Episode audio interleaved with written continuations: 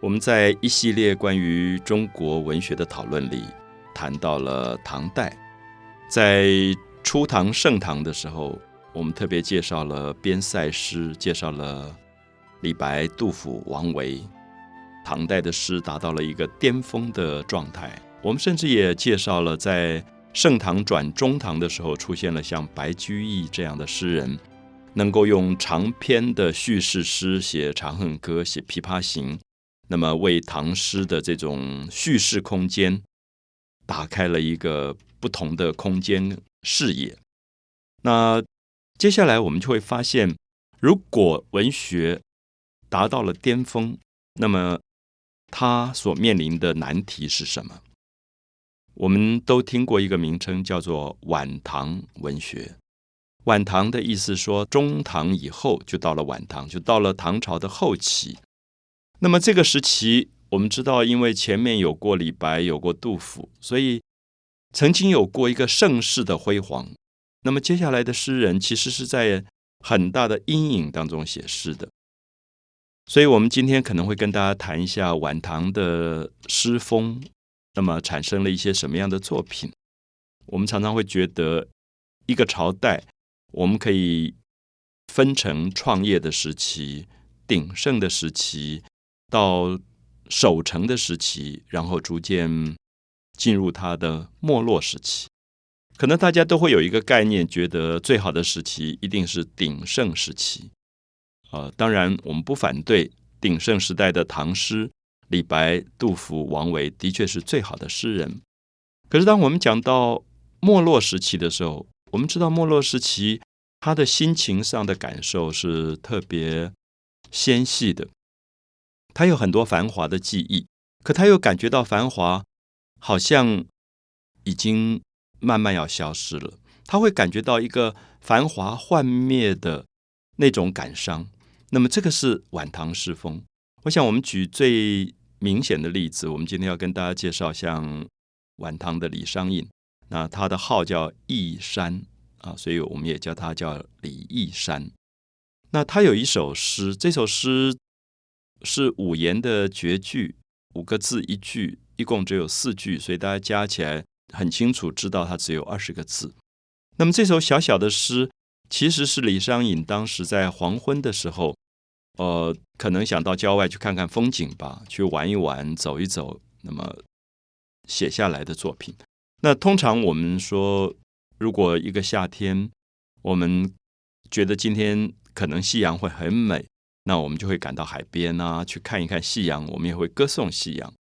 那么，在李商隐写的这首诗当中，却不只是歌颂夕阳，他就感觉到夕阳好像虽然美好，可是不长久的一种哀伤的感觉。他说：“向晚亦不适，向晚就是已经快要傍晚的时间了。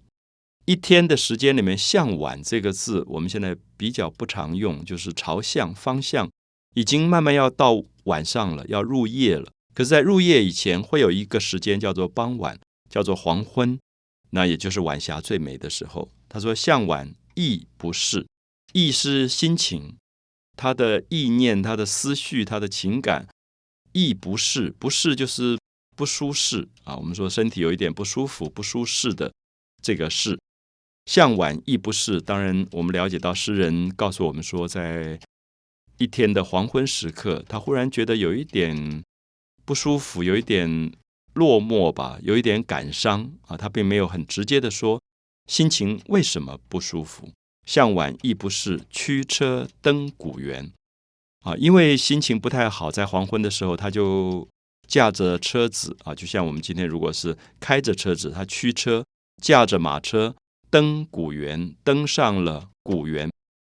我们知道，在汉朝的时候，把长安城分成很多的园。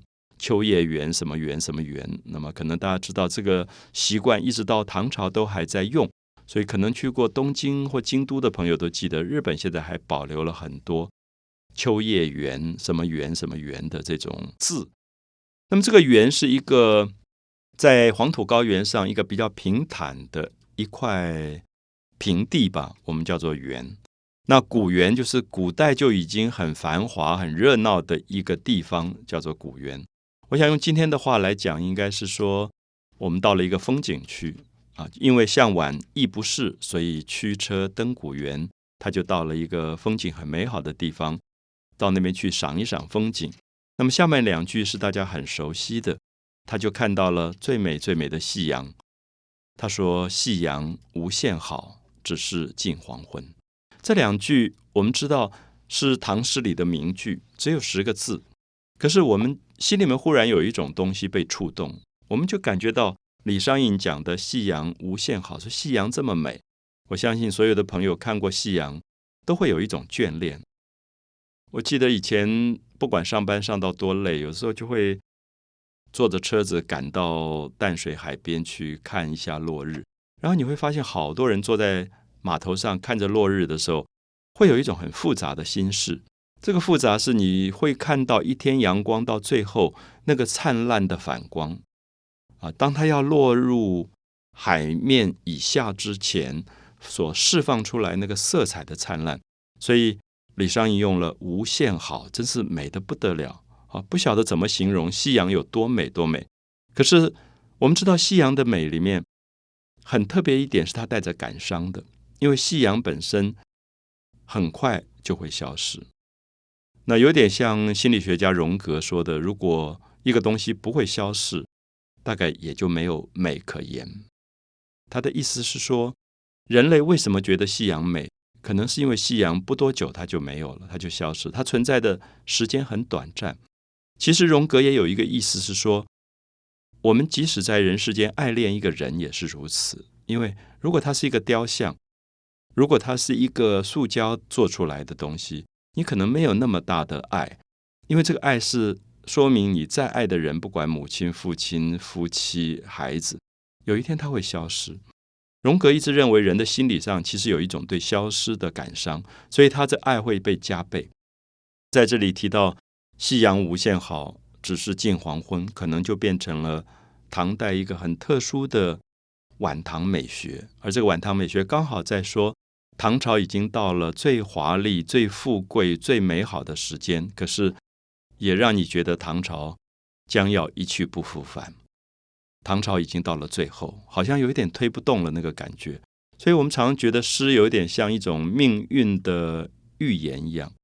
那为什么晚唐的诗人会写出这么美又这么感伤的诗？好像刚好呼应着那个时代里面的一种心情，也让我们想到希腊的大哲学家亚里士多德说：“诗比历史还要真实。”就当时大家并不知道唐朝很快要结束了，可是这首《夕阳无限好》。只是近黄昏，仿佛预告了唐朝将要结束。